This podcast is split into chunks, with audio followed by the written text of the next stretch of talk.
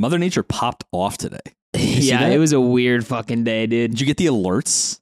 I Yeah. got, I got alerts for 80 mile per hour winds. You know what? I I went out onto the porch and like cleaned up some of our shit to make sure it didn't fly away. Yeah. Oh, also, hopefully our neighbors can't hear hear me right now. But when I got home, our trash can had knocked into their AC unit and pushed it into their driveway, and it was still running. I don't know if that's good, if that's like possible.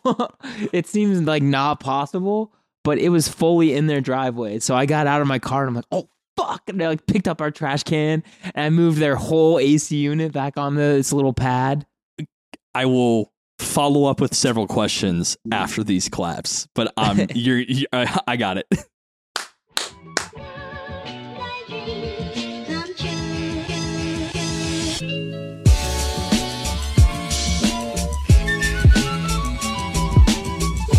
Welcome back to class, everybody. it was a windy day. I am your thoroughly confused and inquisitive Professor Ricky.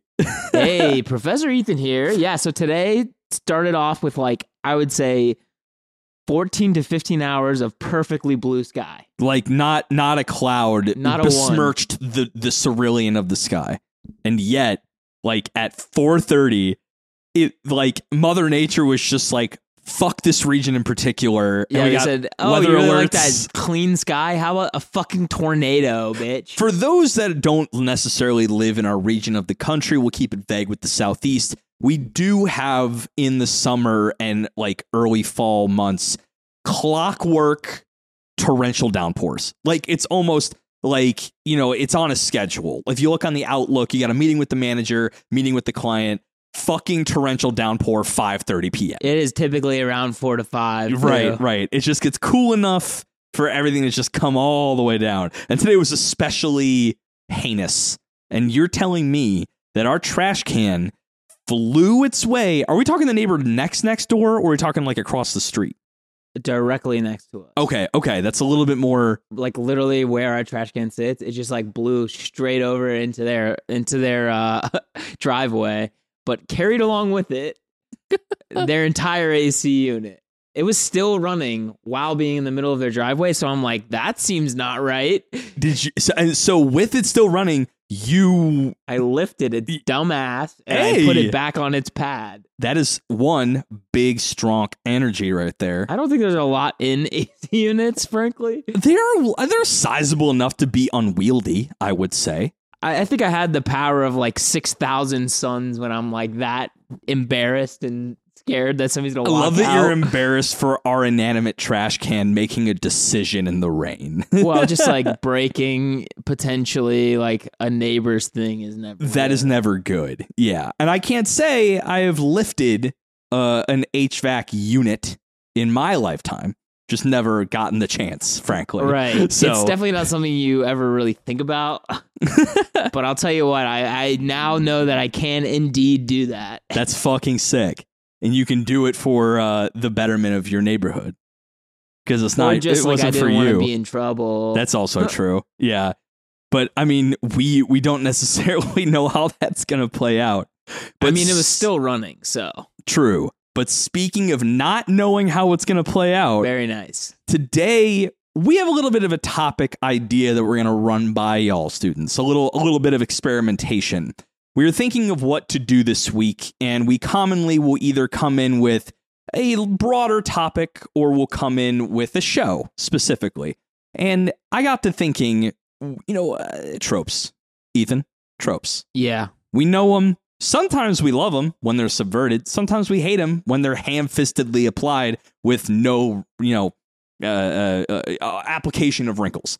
And I figured since we have been doing this long enough, and a lot of the students that are day oneers are have already gotten their degree of higher learning after four years, we know the tropes we'd like to think inside and out. Right. So I figured let's put the money where our mouths are.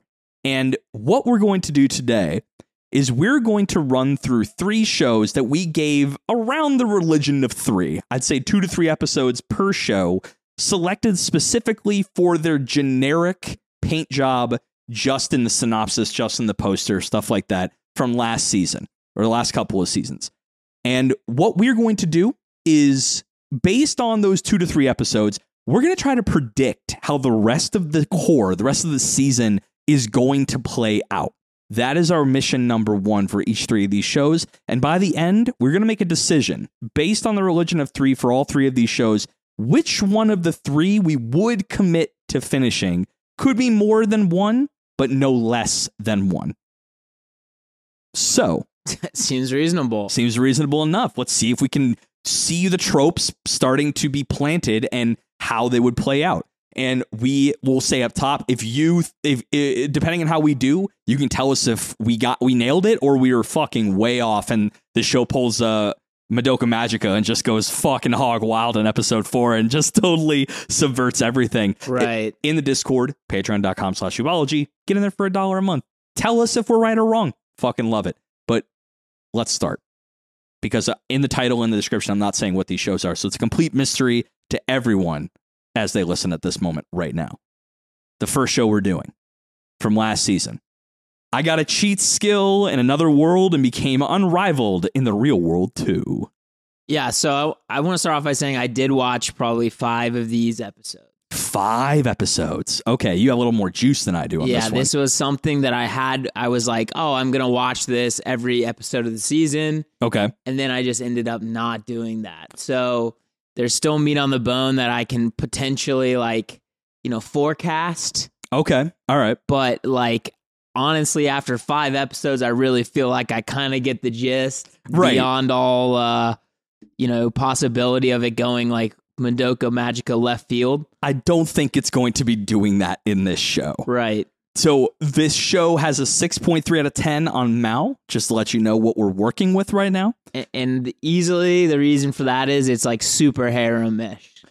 Yes, in a very uniquely kind of in your face way. There's just So- hot girls everywhere in the show. It's just hot girls everywhere. In, in literally both sides of the Isekai portal. It's Right. fucking wild.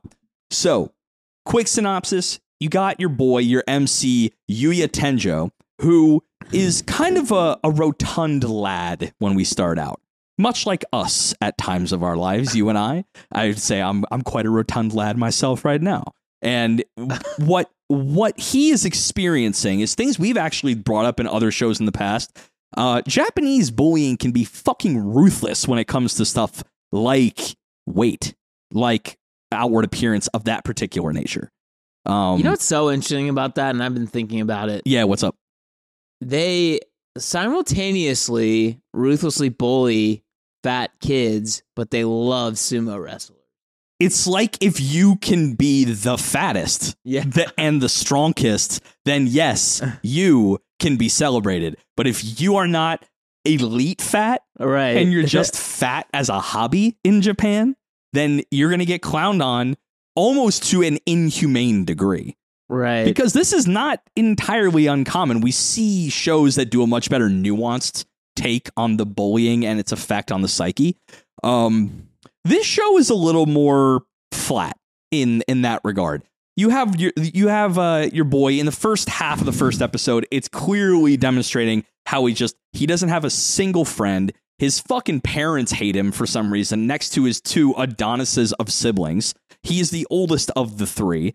And uh, while his siblings are ex- excellent at like academics, sports, physical appearance, literally name it, their tops, he's in all respect probably not excelling in other areas of his life because of this weight that he physically, literally is carrying around on his body. Um, so you know why his parents hate him, right? his parents hate him. I, f- I figured later because of his living situation, right? So I think they glo- gloss over it potentially in the um not English dub. Okay. Essentially, his grandfather left exclusively him money. And the entire estate. Yeah, Yeah. and the whole estate. So it's essentially like in a Yuya Tenji uh, or whatever his name is Tenjo. trust. Yep. And his parents didn't have access, and neither does his like other two steps. Grandpa made that shit ironclad. right. So they're all pissed at him, even though that seems like not his fucking call. Right. And his grandpa, by by merit, was the only one that seemingly was nice to Yuya, like Yeah. in his entire life, and was just like just take take your time, man. Just just face life the best way you can and just get after it. Like whatever. Um in owning this and his parents being able to do nothing about it. The, the one thing though, it seemed like they hated him well before his his uh, grandfather died. I, I don't because I, I I just couldn't wrap my head around why they were so disgusted because I feel like his weight is genuinely their fault. Um. Yeah. I, I don't know. I mean, they they obviously like really like move past that that part of the equation pretty quickly. They just kind of they just Um, want you to know that he's hated for who he is. That's, right. that's what it is. I think it's just like a really, really like shittily setting the stage quickly and being like, all right, moving on to what we all came here to see. All these shows have fucking wild pacing at times. It's it's very strange. Um, yes. So he's literally uh, having a you know kind of a a justifiable breakdown after a harsh bullying sesh at the end of his middle school graduation time, and uh, he finds after punching a mirror, he punches a wall and finds a secret room in his grandfather's estate with a door in the back.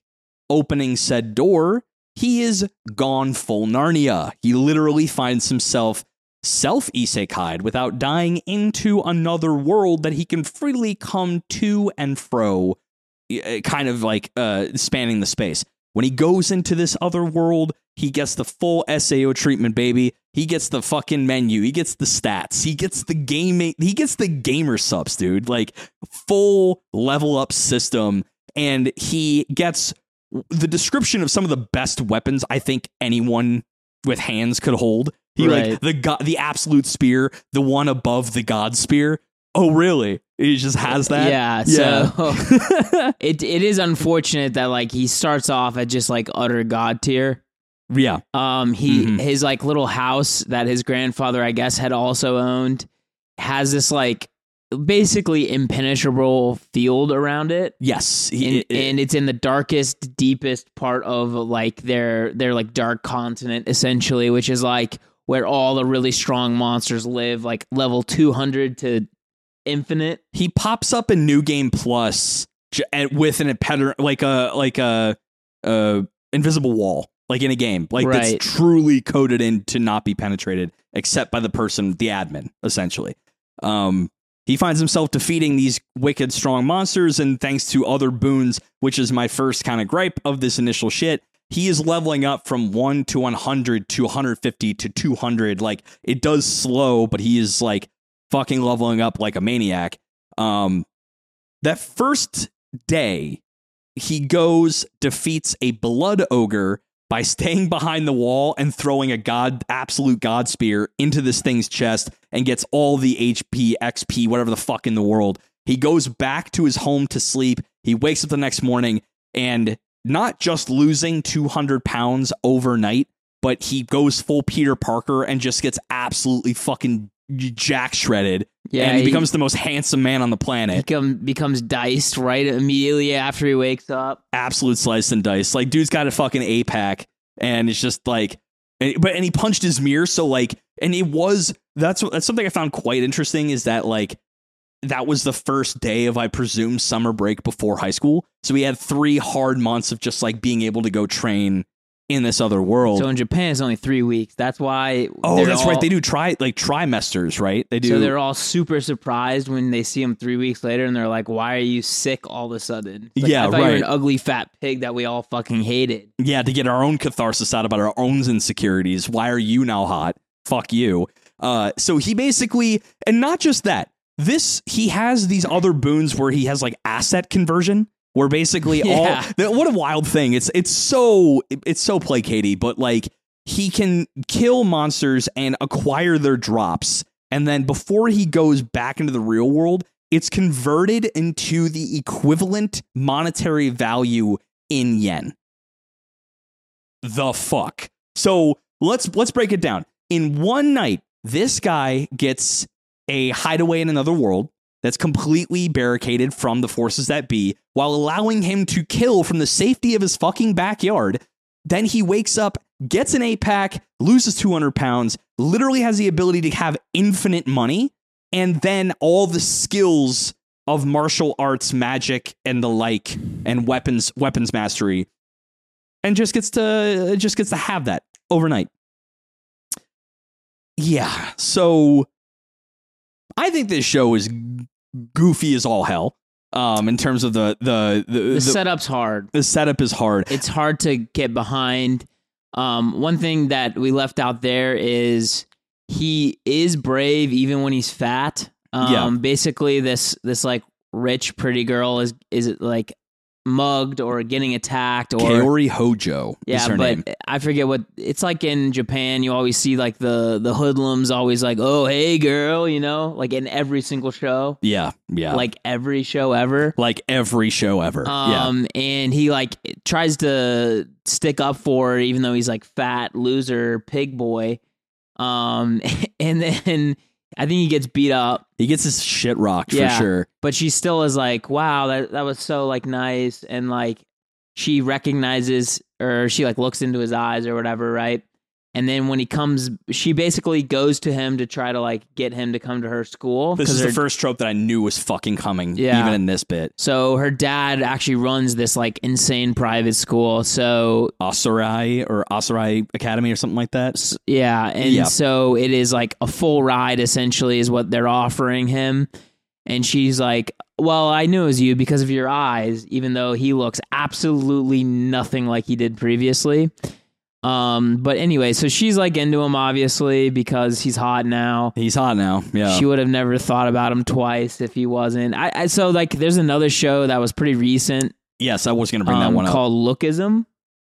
yes, that's a different thing, I think, than the one I was thinking of. The other revenge glow up show, but he actually worked for it. Um, definitely different than that. Got it. so Cool. in that in that weird show, basically he's got like two bodies. He's got his fat person body and his like god body. Okay. Um, okay. And he basically has to go to sleep to switch bodies. Interesting. So that's the first episode. I'm not really spoiling anything. Facts. Uh, okay, but cool. it, it's kind of this, and I feel the same thing here. Is like they really kind of play this, I think, untenable, um, kind of plot device where it's like you get hot, people like you all of a sudden. It's just like Yeah. I don't see what the point of a show like that really is. Like, like what is the moral there? Unless you're high or you're nothing. I, I like yeah. Yeah. while that is clearly like you are you live a harder life if you're ugly versus if you're like a 10 a dime piece and What's- that is that is undeniable what is what is fucked is that it's true. What is it's fucked up. I mean, there's literally been studies of like people in upper management and C-level suite. Their like average height is like seven inches taller than the average height of anyone else. There is there is a there's something there with humanity. They just they, I mean, do you think Brad Pitt ever had to work as a fucking McDonald's guy? No, he's a fucking Adonis. Yeah. Okay. Absolutely not. That man gets Fight Club chiseled on the reg. That man deserves it. But okay, to the to the to the point. Let's speculate. Let's go from here. We kind of saw that. Episode three is where I stopped. He literally to show how much this show is a is just fucking placates to the to the uh, fantasy fulfillment kind of thing. He's at the mall to buy clothes just because this is reasonable. He lost two hundred pounds in sixteen hours. Okay, he needs new fucking clothes It totally totally makes totally makes fucking sense. That man has an actual infinite money stream. That's cool. You do notice that everyone at the goddamn mall is just looking at this guy and just literally starstruck at well how hot this man is. This So am I crazy? He does not look that good. I Like- think he looks he looks uh, But I think the drawing is like doesn't make him actually look as attractive as like some of the other characters even in this show. Oh no, for sure. Yeah, 100%. It's very weird like Is he is he style. is he top tier for the verse? Maybe I think that's part of it. Is that he has he has like extra shaders and faders in his hair there's and like shit. he's, Like he's got like two like radiused face like there's something up it's not a sharp chin i'm looking for high cheekbones that you could you know cut diamonds with he's not he's not uh, uh meeting your standard of Adonis level uh uh beauty, I guess. absolutely not Fair enough. But everyone else thinks so in the show. he is then scouted because the shitty male model that you know was hungover didn't show up for the shoot. So he said, "I'm going to pluck someone from the mall." He's going down an escalator and he's like, Doki Doki, that's my guy. And he just like, my heart is racing, grabs him, and it, it fucking full sends to the point where the, the agencies, another agency's trying to pick him up. So he's literally so hot that he was plucked, succeeded, and now another agency wants to grab him for modeling and call him an on whatever fucking diamond in the rough. But where it goes from here, That's probably what happened to Ryan Reynolds. that's definitely what happened to Ryan Reynolds. you know what's what happened to him. He, He I was over there in Toronto on his little escalator. eating his fucking Oh my poutine and- gosh! and look boom. at this guy. We got to get you in front of a camera, bud. um, he, uh, Yuya, basically, I, I think what's going to happen is we're we're going dual world harem because at the end of season three, you uh, season three, episode three, you do get uh the one chick. I think her name is Lexia. Um, in the isekai world, and he has this uh Kaori in this human world, and a couple others that are kind of propping up as well. Um, he's gonna get a harem. We know that's gonna happen. I think what's going to happen with his character development for the rest of the show is the problem that I immediately saw with this idea. That girl who's the daughter of the chairman who he saved was ready to come see him, fat or no. Yeah. This show could have been a glow up show where someone put their trust and finally saw past an exterior that has been famously clowned upon and ridiculed. All the lessons are going to remain the same, but he's going to be like, it's going to be because we saw in the beginning, right? You know, face your fears, you know, uh, challenge yourself, actually have fun, get loose, you know, be, you know, i- i- be a, be a member of society and put yourself out there. That would be a great lesson if he was like slowly getting like losing weight and bettering himself and becoming more social. But no, he's just fucking hot and rich already. So we're gonna we're gonna have a show that's gonna have this arc of like him becoming a more outward and assertive person, but he has all the tools where that's okay. So that's that's what we're gonna get, I think, in this show. Um, Yeah, I think if you if you write this yourself and you want to make it better, you maybe you take him to like level 15 the first day maybe. right, he's losing some weight. Yeah, like you where see he's progress. like slowly slimming down. It's still noticeable when she comes to pick him up to take him to to rich person school, yeah, but it's not like holy fuck you're a model after 3 weeks. here's what I think is also going to happen. His two shit siblings that was always like orchestrate him getting his ass beat on the reg basically got clowned on when they wanted to go to this elite high school. And she's and that chick is like no anyone that insults Yuya doesn't deserve to go to my school. And I think what's going to happen is they're going to be the fucking team rocket of the show. They're going to just try to do like ploy after ploy. And I think eventually they're going to find his little secret alcove because they do probably have some family ties to like they'll find a fucking scroll in their attic or something and be like grandpa had one of these and they go they break into his house and fucking find it um they're going to i think that th- their arc is going to be that.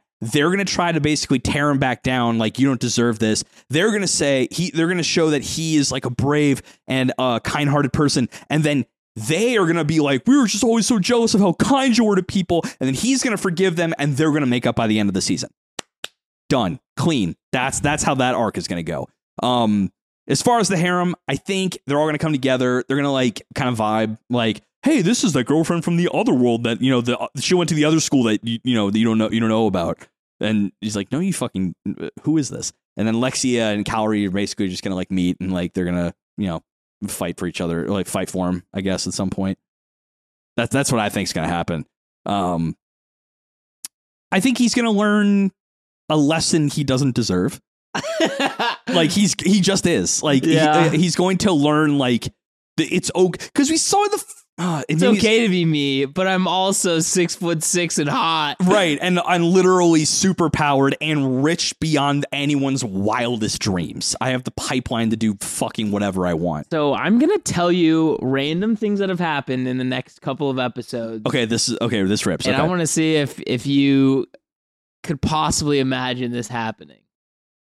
okay like he's got, he got the marriage proposal and i think um yeah. I i just think that he's going to be uh attempting to be uh, thrusted into this like royal politics. I think he's going to disrupt all that in the isekai world because now we have a princess in play. Princess is in play we got a royal bullshit in play. That's all. There's going to be a prince that's jealous. I don't know. Like this, this there is royal bullshit involved later. sick. Okay.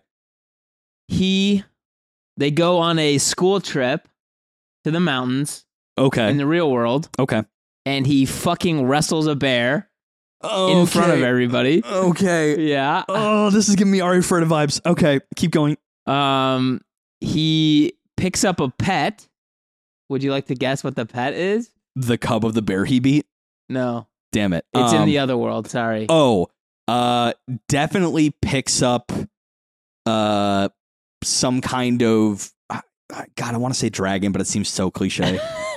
Is it a dragon? no, it's a legendary wolf. God damn it. Okay. Fenrir. Of, of course. Yeah. Of course. Of course. Um. So then he also, for some unknown reason, is able to bring that animal to the real world. What the fuck? So they basically he has him in both worlds, which I never saw coming. I thought he was going to keep him in the other world in his little house and then just visit him every night. yeah. But no, he fucking goes back home, feeds him, and then leaves him in this like tatami house. when they have a literal world in his fucking closet. and he- yeah. cold. Absolutely cold. Yuya, you are a dumb bitch. Like Yeah. that's just Um. So that happens. Let's see what else. He has finds for some reason the ability to cr- create like onsens. Like he can teleport them into the forest. he can make fucking hot springs. Yeah. Come on, man. I don't know why. That's asking for harem shit. and it's There it it goes down. shit goes down. Okay. Uh, All right. So basically, there there's like a subplot where Lexia was actually getting like assassinated, which is why she was hurt in that first Yes, episode. yeah, that he picks her up. Okay. Oh, okay. So I'm assuming that like she was not on death's door, but she was getting attacked by someone in the darkest region. So I'm assuming someone in the royal bullshit like put a hit on her. Yeah, so there's like Okay, I don't know the right. answer to that. There's clearly some pol- political intrigue there. Gotcha. Okay. And even as far as I've gotten, he has not met the king yet, so I don't even know like really what's going to happen there. okay. But I think what my thoughts are is this is going to end up being like uh he's going to have to go out there and like really fight to actually save somebody, but it's like a self-worth thing too. That's the one thing I was like gonna. an assassin thinks they can only be assa- an assassin and he's got to like try to convince her that she can be whatever she wants to be. full send abs i can totally see that and and my my thing with i think at some point that little safety cottage that he fucking has is going to be encroached on either from the real world someone discovering it like the twins do or, or not the twins it was fucking siblings or it's going to be encroached from the other side so and he has to keep the real world literally next episode. really Yeah. there there it is I recommend at least watching that one cuz it is bonkers as fuck. okay I, I could i could definitely do that It is before bonkies. okay absolute top tier bonkies I'm, and they have not shown up since. So I have a feeling they were just like a little momentary road road bump. the siblings Yeah. i think they'll be back they're gonna they're gonna so full send I at the end of think that he's gonna bring Kaori to the other world. I can see that. And I can then 100 percent see that. Make her like super strong too. Oh, Yeah, there's gonna be because she would have the first traveler to another, first time traveler to the other world buff, and then if she were to like hold the fucking bow and arrow and just launch at a level 200, she's already level 75. She's good to go. So what I hope happens is there's gonna be some crossover into the real world. That's the only way to make this, in my opinion, any like interesting plot long term. But do you think from what you saw, Not that's chance. actually okay? That's what that's what we're looking at. Is the tropes that I saw is one of those shows that are gonna have character development and good lessons if the character didn't have all the fucking boons in the world. Right. if they w- actually remained and it wasn't a power fantasy, we may have a really endearing character profile show on our hands, but we don't and we won't. And that's not what this is going to be. I mean, he pulled the first hand Exodia, basically. He literally pulled the perfect hand. It wasn't even the heart of the cards. The cards just sucked him off and said, You deserve this because you're a brave boy. Did you- did He is the most special boy. He's the hottest boy. have you seen the? There's like this video online. Uh, they're playing like Yu-Gi-Oh duels or whatever. N- Oh, and then someone actually pulls the Exodia in well, the he's first got his, he's got the Yugi's grandpa deck, and then the other guy has like a brand new deck where you can like summon 15, you know, blue eyes white.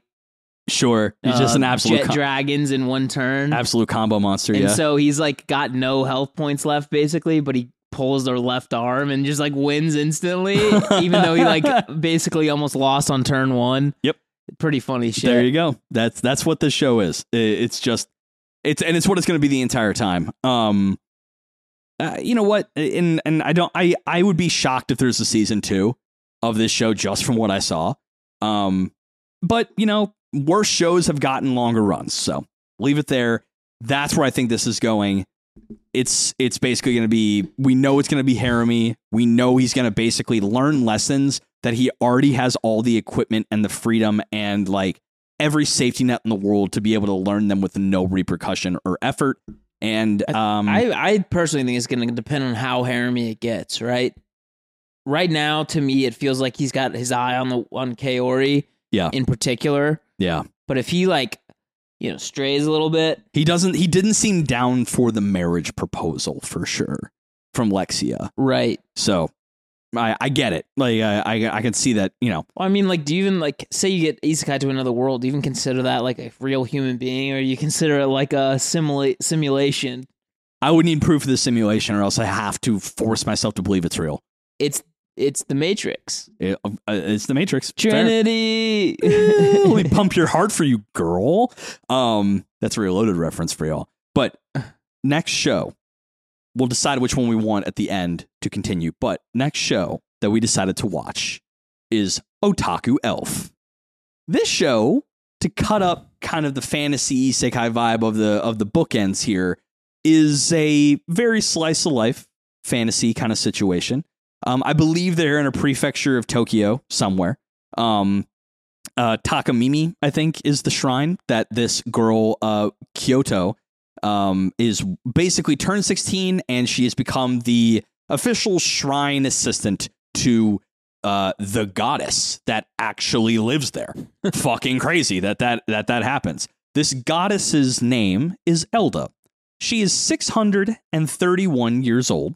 She is an elf that was brought here, summoned here 400 years ago by the ancestors of Kyoto, um, or Koito, I think her name is K O I T O. Yeah. Koito. You're spelling it correctly. We both don't know how to pronounce it. And it's Koito from here on out. Um, Coitus. Koito, God.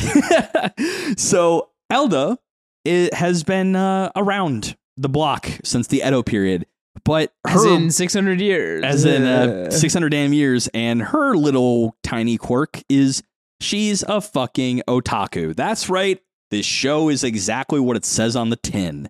And you have a lazy, quote unquote, good for nothing god equating, uh, equating to Koida. Koido. Um, and uh, she feels uh, burdened with the responsibility of having to take care of this chick. I mean, the first request that Elda gave was, "Oh, Miko, Miko," which I guess is the the name of the assistant or the shrine's uh, guardian. Uh, get me a Red Bull. yeah. Give me those fucking wings, dude. Like I'm trying to game. I stayed up all night gaming, and I want to marathon anime today. I want to binge like a DJ. I was a pretty good start. I mean, that's the, she is one of me. She is one of us. I get her. I feel her. Um, she doesn't have a lot of magic of her own. She can commune with spirits, and it seems like the only real magic she can pull off is communicating long distances through spirits. And it's almost always like, "Can you please get me snacks?" Yeah. Don't forget the fries. yes, get me combo one and six because they have the toys I don't have yet. Literally what she says. So this show, I only had to watch two episodes to get the vibe. I bet I can predict this entire thing all the way through. It's not even a problem, right? So the vibe you get, I don't know if you caught it, was you're getting a narrative of this chick who is kind of a coming of age and she wants to be an adult super quickly and she wants to like uh, kind of rush into adulthood. And then you have the oldest living thing on the face of the earth who doesn't want anything to do with responsibility, maturity, or adulthood and just wants to absolutely fucking game like a fucking gamer, dude. Like, Yeah, I think it's um it's I think an interesting trope in that there's really the two sides of the coin. There's the person who wants it to always stay the same and the person who wants everything to change quickly. Um I actually like that aspect of this show a lot. I think like it is very very common for kids to want to grow up quick while forgetting that these are like genuinely the best times of your life like right, that they bef- should be savored. right Yeah. before you have any like real real problems to deal with Yep. it is And- like definitely something you want to try to savor as much as you possibly can um i you know, I feel like I did a fairly good job of that when I was young, like just not worrying too bad about getting older fit faster. Like I can't ever remember being like, "Oh, I wish I was actually 23 right now." You know what I mean? I never had that urge either. I mean, shit, I'm 30 and I'm still fucking talking about cartoons on a show. Like, I'm cool with my bag. Like, like I, I, I never felt compelled to like get to a certain age, right? Um, but again, the, like you said, the, the the dichotomy between like the one who will remain the same everlasting, you know, is I guess content with nothing ever changing for her, and the one who is hoping for change and rushing into it is the one who has fleeting time. Um, I don't know if the show itself is giving or is really trying to lean on that messaging, um, because it is trying to play uh, a lot of the comedy up of like the I don't know the duo. One's the straight man, one's the funny funny character, and they kind of like butt heads a lot. Um, but what you're gonna get, like we saw from the first three episodes, from what I saw, is a narrative where since she's the new generation, and Elda basically kept saying like the all the old generation just kind of put up with it, and like it was way nicer to me when I was just like shut in for sixty years. She's gonna try to spur her into like engaging with the world again. right. So and as as what I predict, seeing the things fresh through Elda's eyes, who hasn't really been out in like sixty years, it's going to give uh, Koito basically a new perspective on things, and you're going to get a lot of sitcom episodic adventures. I think you're going to get a lot of moments where like, hey, we're going to get you out of the house to go do this or go do that with brand new people and different experiences. And she's like, oh, maybe the world isn't that bad. And then she can be like, oh, maybe I don't have to rush and I can sit, sit down and smell the roses every once in a while.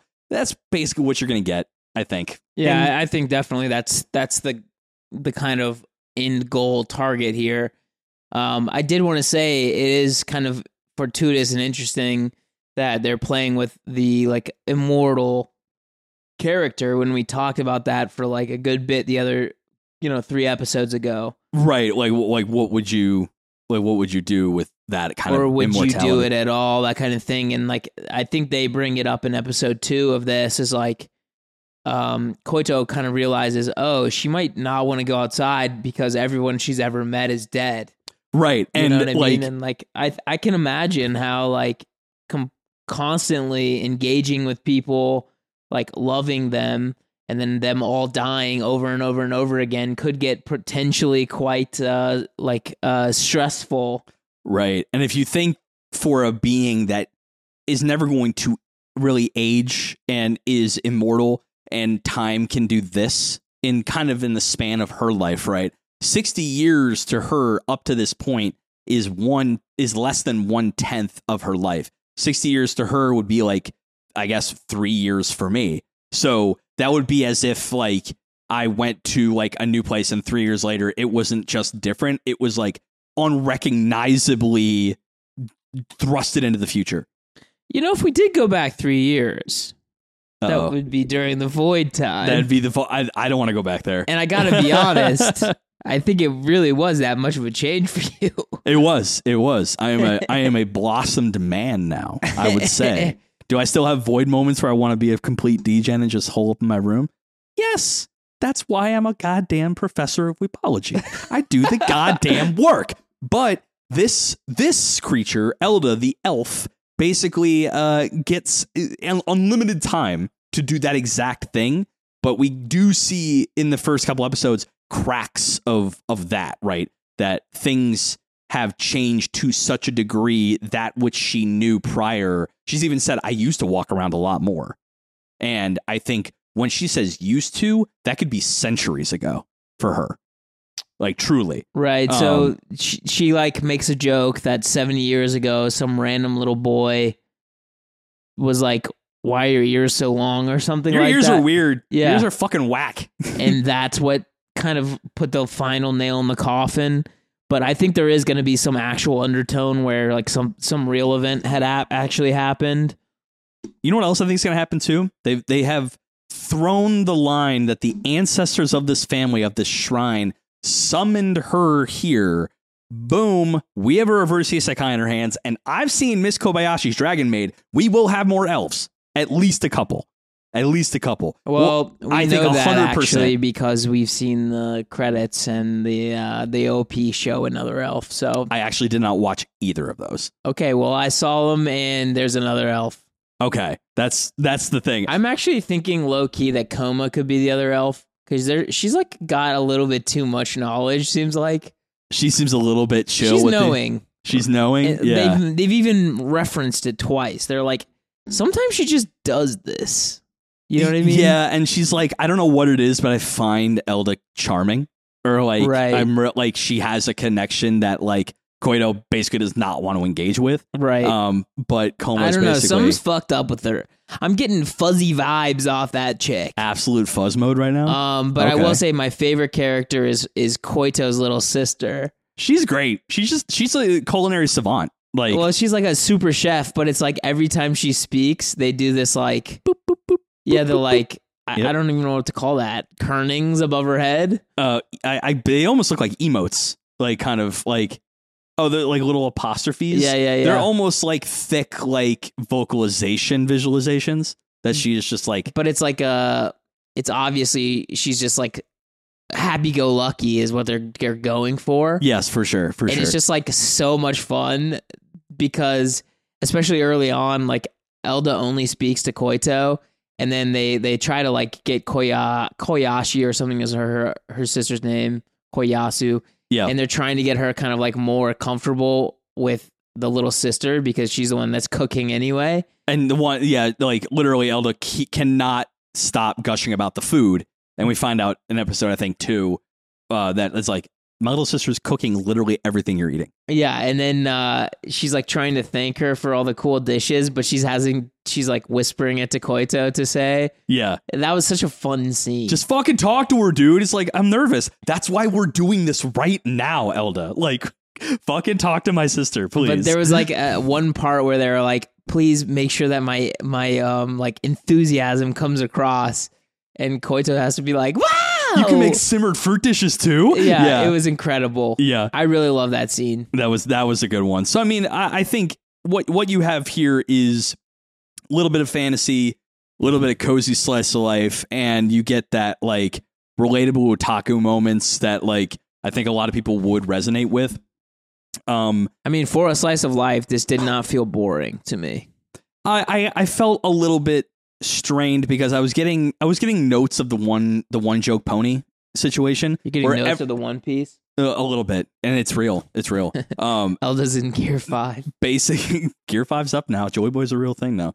So the the thing about this show and shows like it is that they have a tendency that every character is slotted into their particular silo and how to make this machine work and they really never seem to branch too far outside of it apart from maybe our main characters. You have the happy-go-lucky little sister. You have the very abrasive and uh you know uh upfront Koma. You have all, these other characters uh and i just i feel as though by the end where i just get sick and tired of just the same characters making the same jokes or the same archetypes all the way through.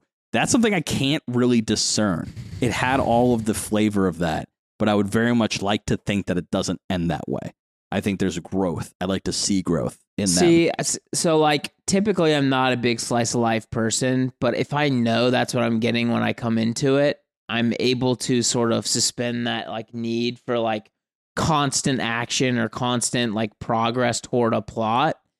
Um I think like for instance, um like Komi can't communicate.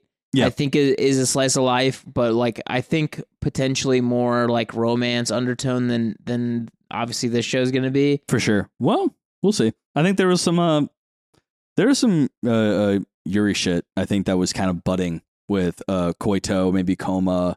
I don't know, there was some stuff there. I don't I don't know. Again, this is all speculative. This is all speculative. Um but what I was going to say is this show feels like they would do like almost like mission of the week kind of scenario. oh, for sure. Similar to like high sure. high score girl girl or whatever the fuck we watched like yeah, high score girl. 5 years ago. Yeah. um, where like not a lot really happens in the show, But but it, they like still are able to like do something sort of new every week and make it a little bit fun. Sort of like a house husband, uh, whatever. Way of it's the House. Husband? Yeah. Yes, yes. Okay, th- but that that one is like sitcom where worlds collide. He has this in, ingrained past and weird skill set, but is put in a situation that is completely antithetical to that entire like rap sheet or, or resume. Right. Um, I don't necessarily see that here, but I do see at least a driving narrative thread where it's Kyoto basically, or Koito is trying to change the way that the previous generations of Mikos were like just complacent and okay in letting Elda kind of do this, just this lifestyle. And she's going to basically try to like use that happy go lucky, maybe almost like chipper attitude to be like, all right, but also like fucking fed up. Like, look, I'm doing this for your own good. Let's get the fuck out of the house. And she and all the missions of the week is going to be a different. As we do more of them, Elda's going to be like, wow, the world nowadays isn't actually that bad. Yippee dip dip to do, and then Yeah. that's that's what it's going to be. Not that that's necessarily a bad thing. It's just a predictable thing. That's all I'm thinking. There will be a festival involved at some point. They're going to go to one of those. Um, has to. Uh, there's going to be uh, Elda's going to be put, I think, in a situation where she has to step the fuck up publicly, and she's going to overcome a fear. It might be a midway through the season, might be the end of the season, somewhere in the middle. She's going to do something. Um, but I think I, I just also don't want the comedy to get too far in the way.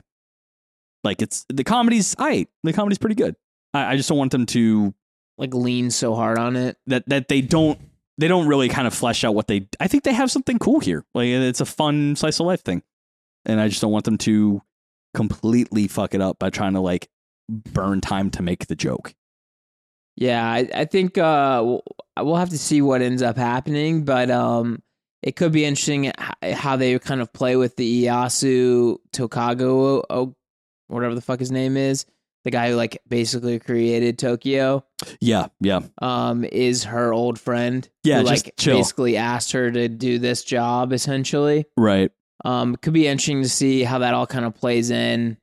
Like, are we going to get flashbacks? Or is there going to be like stuff like that that you could you would kind of Oh. expect from like a old school? You know there are going to be Fantasy. flashbacks. Yeah, definitely like flashbacks. And I think at some point she's going to remember like what does it really mean to be the guardian of a space? Yeah, like she's gonna be engaging like, with the "What people. is love? Do, do, Baby, do, don't hurt me. do." Copyright strike me no more. Um, so that's that's that one, and I think that's the it's gonna uh, comfy slice of life. People will learn some shit. The comedy might get in the way. The people might be a little bit one note, but I think ultimately we end in a nice cozy time at the end of the day for that show. But I guess speaking of fucking the burning time to just make the joke, we get to the last show. The legendary hero is dead. And I don't know, man. I I, I, I don't fucking know, dude. So, uh, do you want to do a little synopsis on this one? I think you just you just uh, clapped up the couple episodes. Yeah, so I had actually seen basically clips from this first episode because of how fucking wacky it is Okay. already on like YouTube compilations. okay. But essentially, there's this legendary hero. He closed the gates to hell. Only a few, like six or something years later, three years later, it starts to open again. That shit pop way open. and now all these demons are flooding back into our world. Our main character, Tokaga, Toka, Uh, Toka Scott. yeah, Toka Scott, fucking is just wild. a radish farmer. you think it's Scott Toka No, because it's like for last first? but they keep calling him Toka. Well, that's what Japanese people call people by the last name all the time. Checkmate. Checkmate. Toka Scott. We're calling him Toka. Um, dude's a piece of shit. Like, yeah, he's he's just a- he's he's just absolute- very into um, thigh high socks for some unknown reason. So okay, I will. I will say back up. Um, completely removing in the objectivity of it. uh, It's a based opinion. Thigh Nation. Let's go. That's my vibe. But he's a shithead about it, and we know this from the first time we see him on screen. He is a humble radish farmer. He plucks a radish and then is so enamored by its shape, he puts a stocking on it because it reminds him of a perfect woman's thigh. oh boy, like Okay, oh, but to be absolutely fair, God tier joke came right after that. that's right. His childhood friend comes over, yells at him, is like, "You're such a perv," and he goes, "Only men of culture do would That's right. would understand this." and, And, the then two men that are walking, and then basically only men of culture understand, and then she chastises them for that, and they're like, and they tuck their radishes with stockings back in their jackets. I mean, hilarious. absolutely fucking gold. I, I genuinely laughed out loud at that point. Same. I was like, "Oh!" that got me chuffed. I was ch- I was chuckled. Um, th- that that childhood character is Yuna, and that is she is the absolute archetypal trope of funneling all your goddamn fan service into a single character. Swear to God, she is built to be etchy like that from head to toe.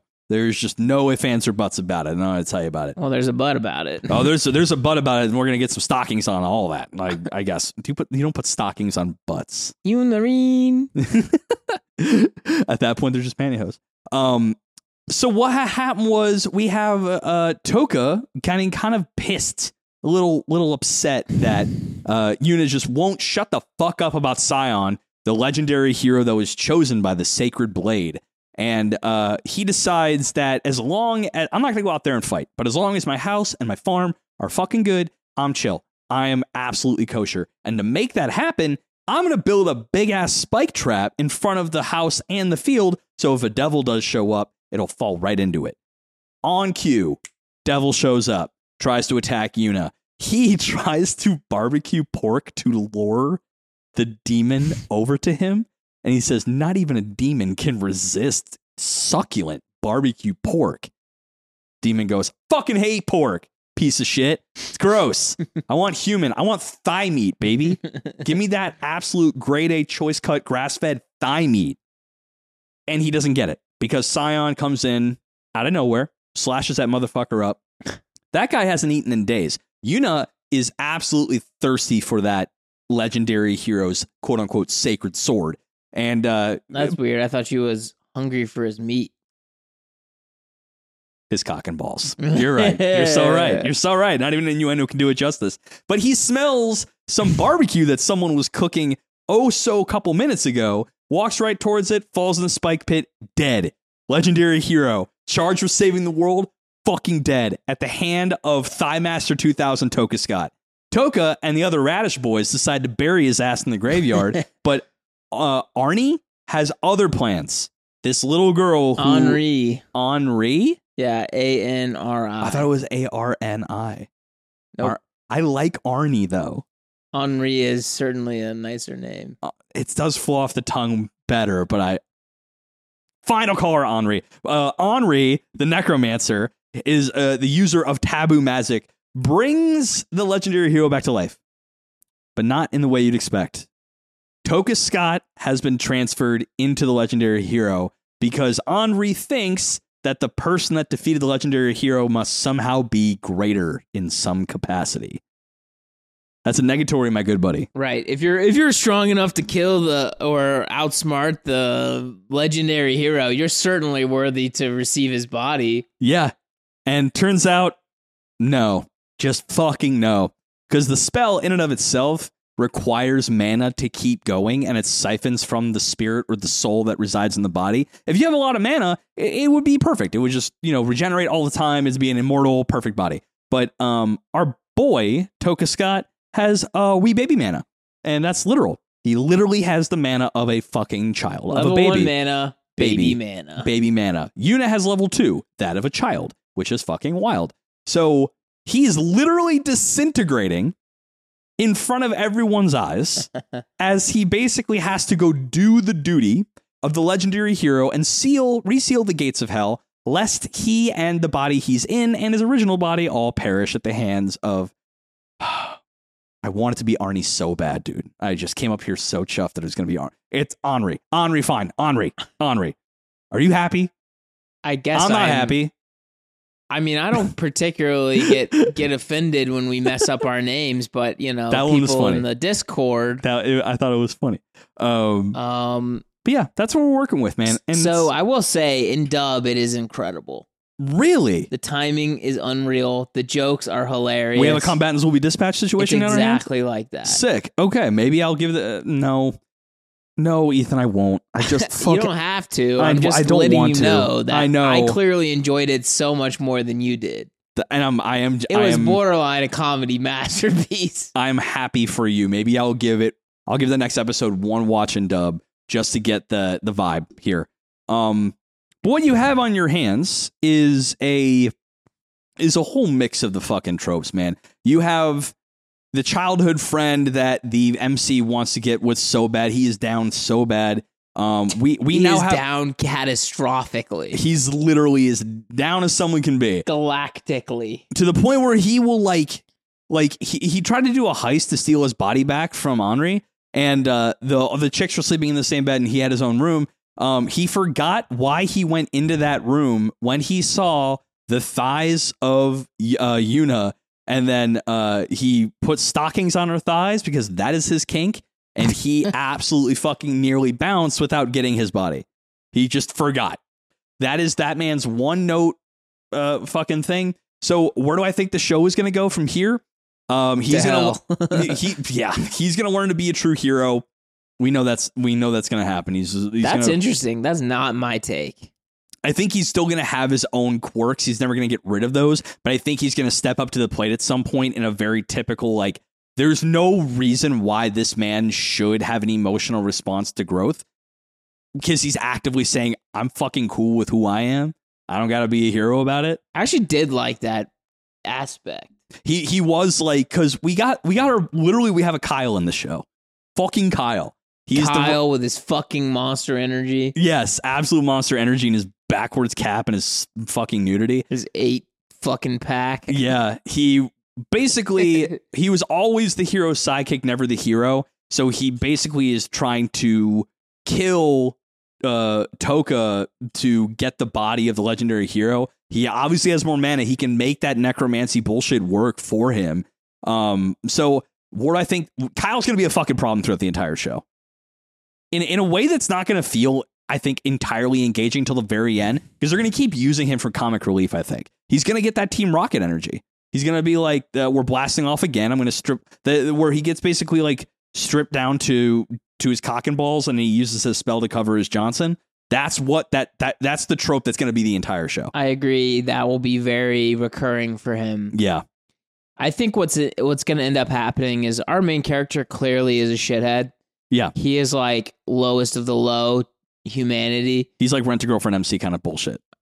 Yeah, I think honestly that guy probably has more moral character than this dude. So Yeah, yeah, um, that's kind of the issue I think with this main character. But what I think he's gonna actually do is he's gonna like s- fucking stumble, bumble, crawl his way to the correct answer by the end, like the correct solution that they need to like close hell essentially yeah. or like you know set another three year timer on it or something like that but he's gonna do it in like such a deceptive disgusting way he's gonna be like combatants Combatants, yeah. um where the main character is like actually not a good guy at all he's an absolute scumlord. Like, and i think he's gonna end up solving all of his problems with pitfall traps I think so too. as I- a trope that's funny to them I think that will remain his methodology. His MO will remain trickery, but I think he will gain some of the perspective of the gravity of the position he's been put in. And I think necromancy's in play and body swapping's in play. So here's two things that I fucking believe is going to happen. One, Scion's spirit's going to come back in some capacity. They're going to have a dual role situation, and he's going to not be necessarily be a mentor, but like be his late game foil and be like, "What the fuck are you doing, dude? Like, do you not get what we're doing here? Like, you're you're making a fucking mockery of this, and like we actually have to go do some work." And he's gonna be like, "Oh shit, you're right. Like maybe I didn't know what it was, was like to have a true heroic spirit or some bullshit." Body swapping. He's going in Yuna's body at some point. He's absolutely going to go into that the absolute thickness. And then he's going to try to grope. That's I swear to God, it's going to be an episode. He's going to get transferred into there by some some necessity or means or an accident of necromancy. He's going to try to grope himself. They're going to be a whole episode of shenanigans to try to keep him from groping his body because Yuna's going to be in the legendary hero's body, and he's going to try to like stop him from groping her body while he's inside of it.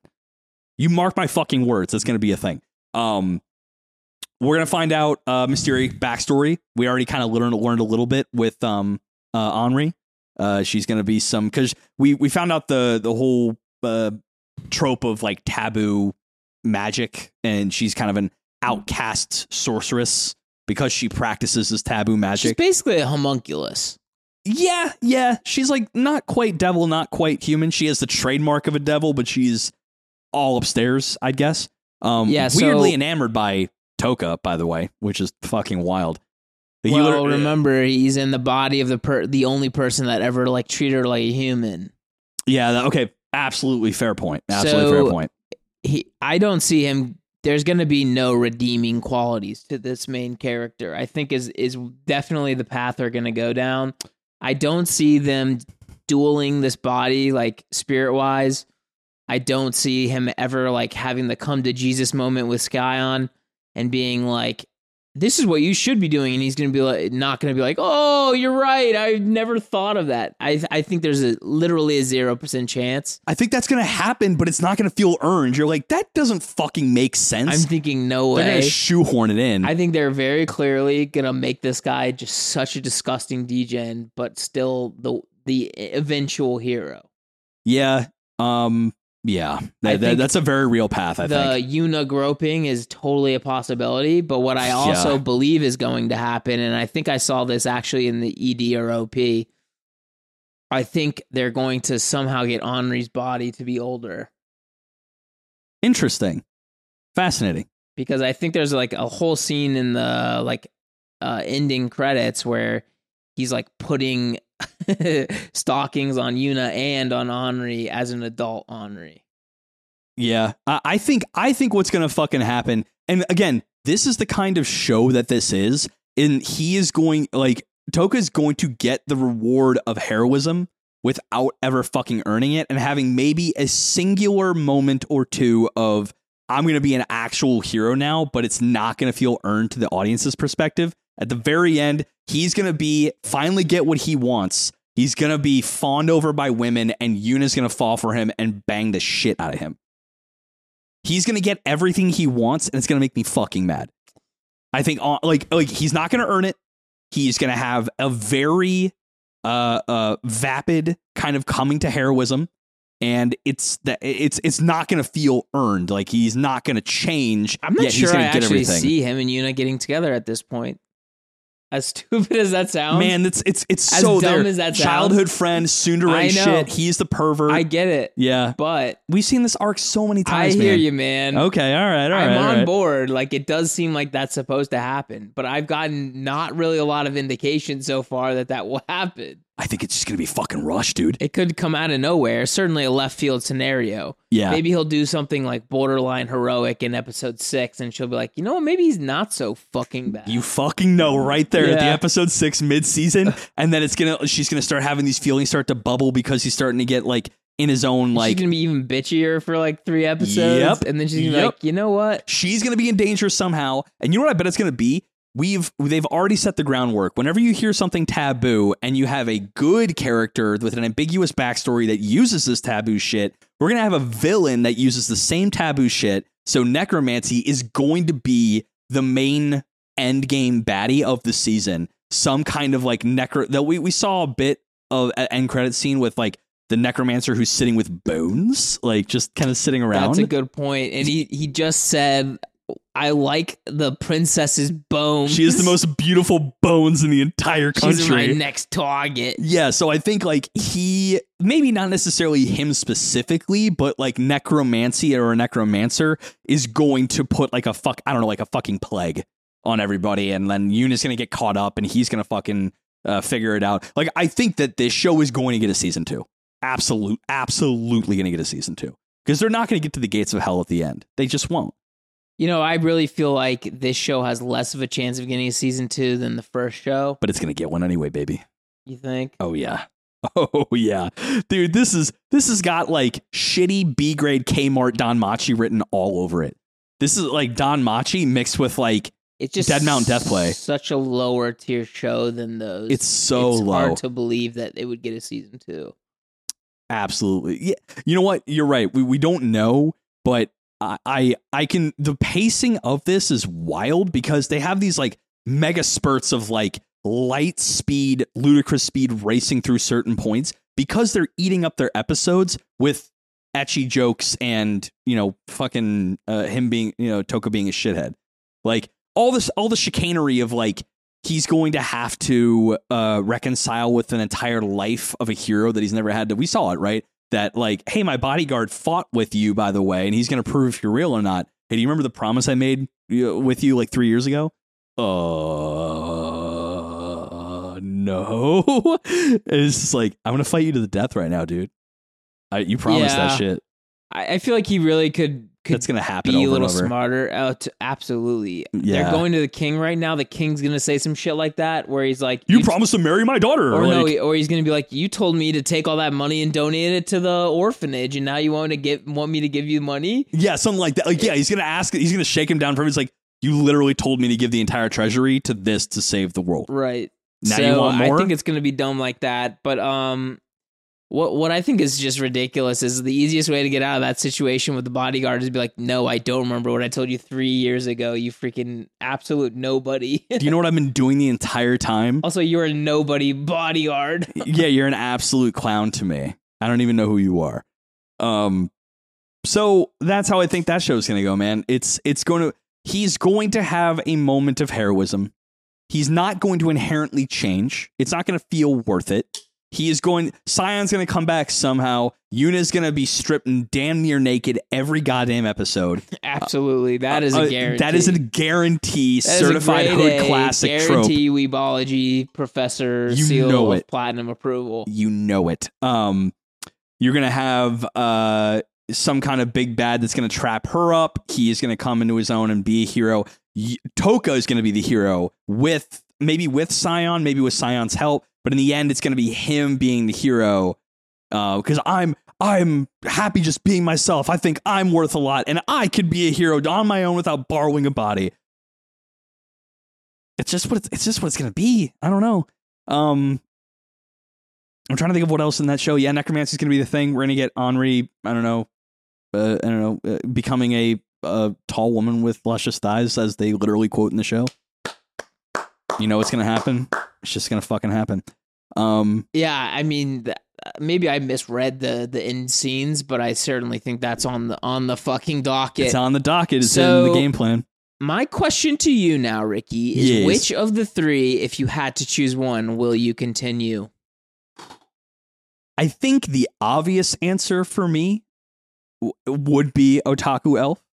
Um, just because I think it, at the end of the day, it will It's the least degen version. it's the least degen version, but also it's like its usage of these tropes are not egregiously wrinkleless. Like it seems like they're doing something with it, and uh, it, the the humor at times seemed to land pretty consistently. But the curveball, I think I might want to watch and finish Cheat Skill as well. I want to see if they can make a lesson out of that, like a decent one. While I predicted that he's going to learn everything while having every goddamn safety net society can offer uh, to learn those lessons with pure no uh, idea of failure, maybe they pull a. Fa- There's so many ways they can pull a fast one. that I want to see if they could do it. They could break down the barrier, and uh, the barrier could fucking disappear, and literally level 300 monsters are rampaging through the streets of Japan. That'd be fucking rad. And then he actually has to step up and do the work. Um, the issue with that is he's so ungodly strong. He hasn't even been pressed once no, he hasn't. Yeah, up to episode like six that I'm on. yeah. And uh, again, Like a gate, like if a gate scenario happened, yes, that's what I'm thinking that of. would Yeah, be interesting. yes, It's not gonna happen. yeah. I don't think so either. He's just too strong. He fucking bitch slapped a bear.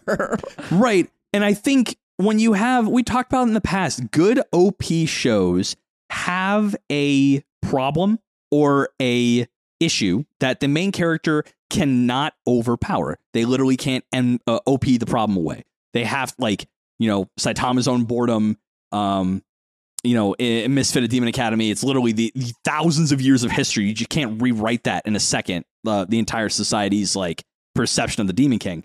Um, and other examples as well, in, kind of in that camp. What? There's nothing here that he can't solve as of yet. It literally all of the boons of life. Right. Being hot solves all problems. Yeah, and they really kind of just like again, it undercuts the message of just being a kind and brave soul uh, is enough to be worth it and validated as a human being that deserves respect. When that person is no longer under the threat and thumb of ridicule because they're hot and they're rich and they're powerful, it just kind of undercuts that. I would watch it to see if they pulled something out. Um, if nothing else, it's like heroin, man. It's just like this like fucking drug that just like it's wish fulfillment. It's wish fulfillment, and I'm just like, fine, IV it. I don't, I don't give a fuck. Like, let's do it. But the real answer is Otaku. Uh, Otaku Elf is is the one I think I would finish. Yeah, I, th- I think I could watch all three to be honest. I, I I've think seen can so many dog shit shows that like the third one doesn't daunt me that much. It, it kind of daunted a bit on me a little bit. Yeah. Um, I just I've seen so much dog shit that that the level of comedy that they're able to actually deliver to me in the dub, I think is enough to continue me through it. Like I think a show that would be harder for me to watch is something like uh, right now it's called Classroom of Heroes, where it's like oh, I heard about this show. so yeah. god dang generic that there's just like absolutely nothing of interest. Are you gonna Are you gonna finish that show? I have been unable to watch past episode two.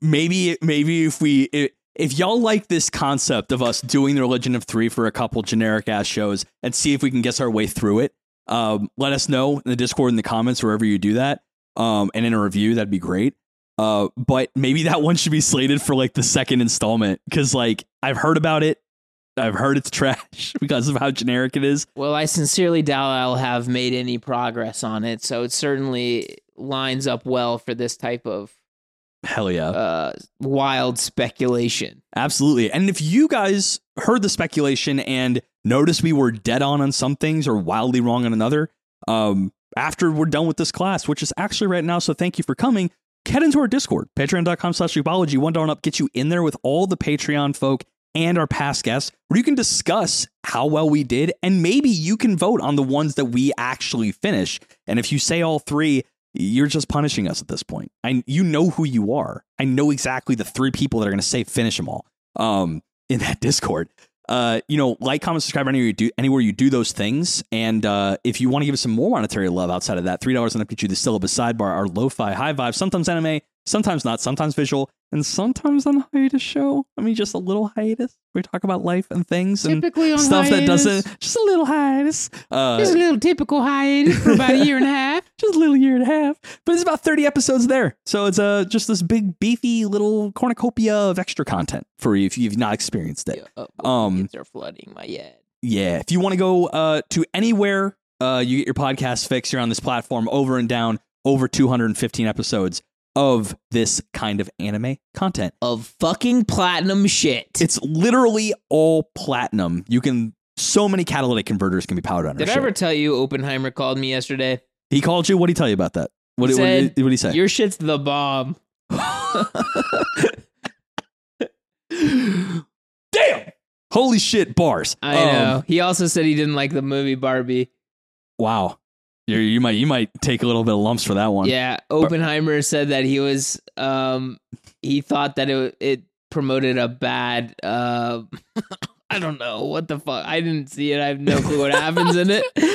oh my god! Like, last plug. Uh, content tr- the con uh, content link tree anywhere you want to contact us on our socials and stuff like that, and maybe pick up some merch. Go peruse some of that in the store. Weebology.com. Um, kind of a kind of a nuke of an outro, isn't it? Oh. but until we can think of more puns of mass destruction, I'm Ricky. And I'm little boy. And this is Weebology. Fat man. Deuces. Am I fat man in this scenario? well, Fuck, I need a magic closet, dude. I feel like I'm gonna get ridiculed. honestly, I would love a magic closet. Yeah, give me two. I'll take two, please. I'll take Yeah. two.